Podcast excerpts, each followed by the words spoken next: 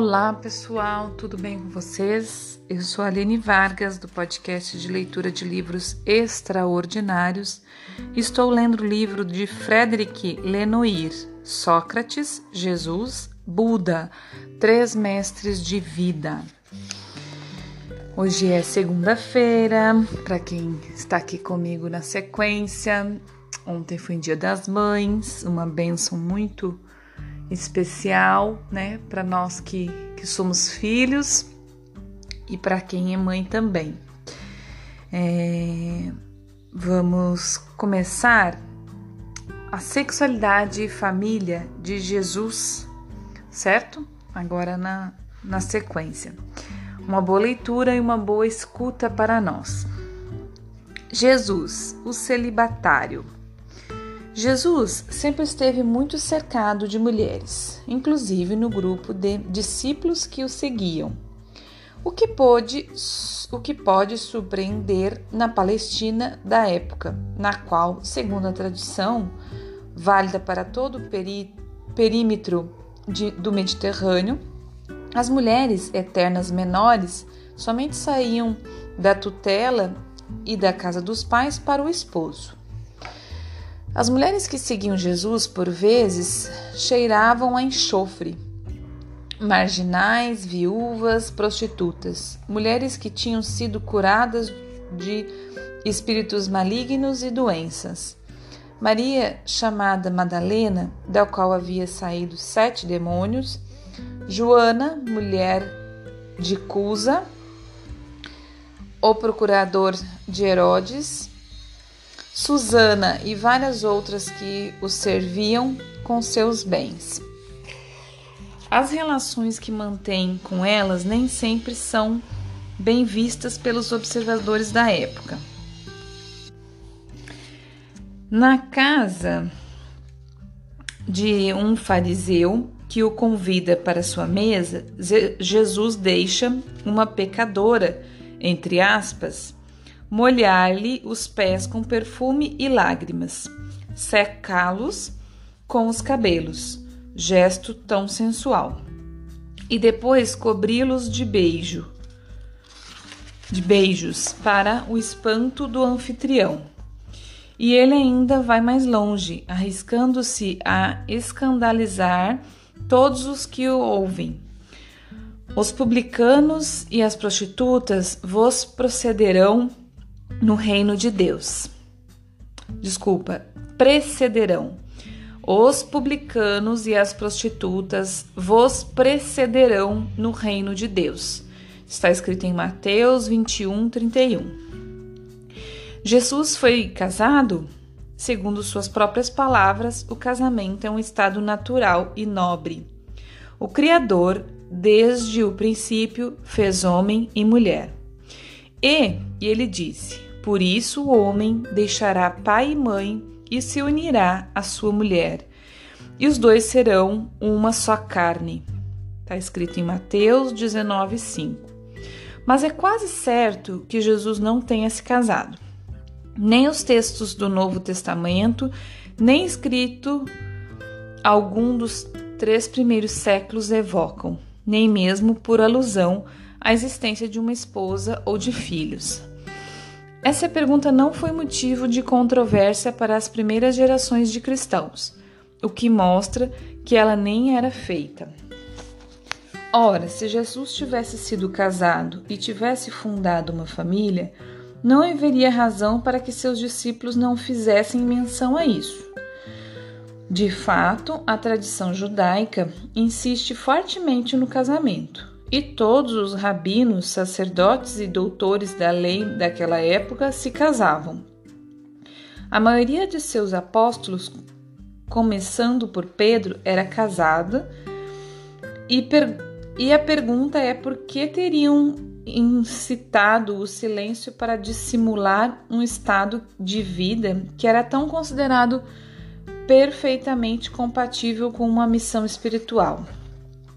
A realidade é, sem dúvida, muito mais simples. Como dizem os evangelhos, Jesus preferiu seguir a vida dos profetas itinerantes e dos essênios, grupo de ascetas radicais que preconizavam o celibato com vistas a alcançar o reino de Deus. Como as recentes descobertas dos manuscritos do Mar Morto nos confirmaram. Assim sendo, mesmo que não tenha formado uma família, Jesus conheceu certamente uma mulher? Os quatro evangelhos canônicos não dizem uma palavra sequer a esse respeito. Mas, entre os diversos textos apócrifos descobertos em 1945 em Nadi Hammadi, no Egito, um deles fez referência a Maria Madalena e por duas vezes a apresenta como a companheira de Jesus. Trata-se do Evangelho de Filipe, que data o século IV. Três caminhavam sempre com o Senhor: Maria, sua mãe, a irmã desta e Maria Madalena, que chamam de sua companheira. Evangelho de Filipe 59. Algumas páginas adiante, o texto explicita: o Senhor amava Maria, mas que a todos os discípulos, mais que a todos os discípulos, e ele sempre a beijava na boca. Os outros discípulos ouviram amando Maria. Eles lhe disseram: Por que tu a amas mais do que a nós todos? O Salvador respondeu e disse: Como é possível que eu não vos ame tanto quanto a ela? Evangelho de Filipe 63. Esse segundo texto é citado por Dan, Dan Bron em O Código da Vinci e constitui, segundo ele, a prova das relações carnais que Jesus e Maria Madalena mantinham. Essa interpretação não pode ser excluída, mas é um pouco apressada.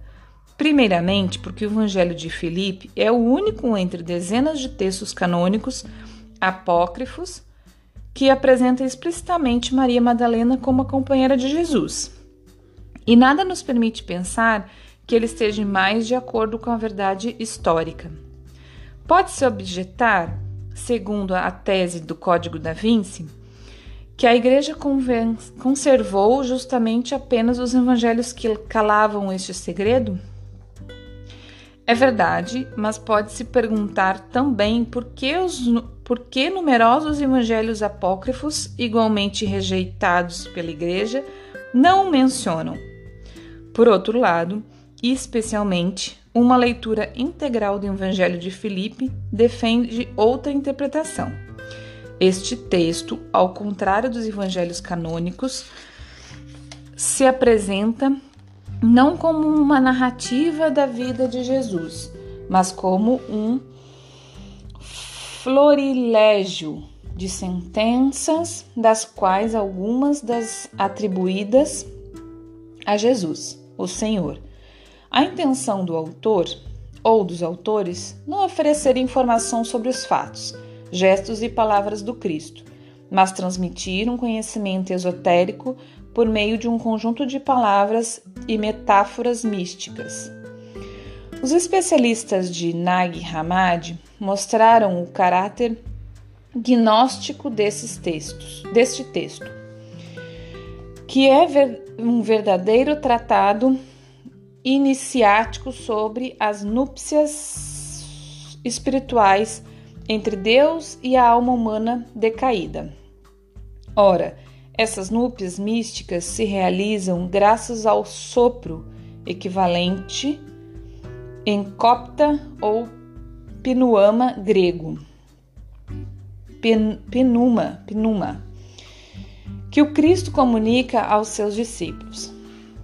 Numerosas passagens desse, passagens desse Evangelho de Filipe utilizam imagens de abraço e de beijo para significar a transmissão do sopro ao iniciado, como exatamente observa o filósofo e teólogo ortodoxo Jean-Yves Leloup. O sentido do beijo de Jesus e Maria Madalena só pode ser compreendido se for situado não apenas no contexto gnótico, mas também no do judaico místico. Ora, a palavra beijo em hebraico Naskak significa respirar junto.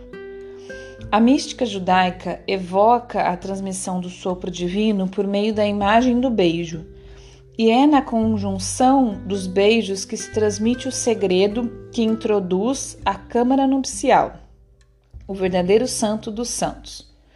Ora, é exatamente esse o tema central do Evangelho de Filipe. Jesus transmite o sopro aos seus discípulos para fazê-los entrar na câmara nupcial e é igualmente pelo beijo que a transmissão entre os iniciados se manifesta. O homem realizado se torna fecundo com um beijo, e é por um beijo que gera.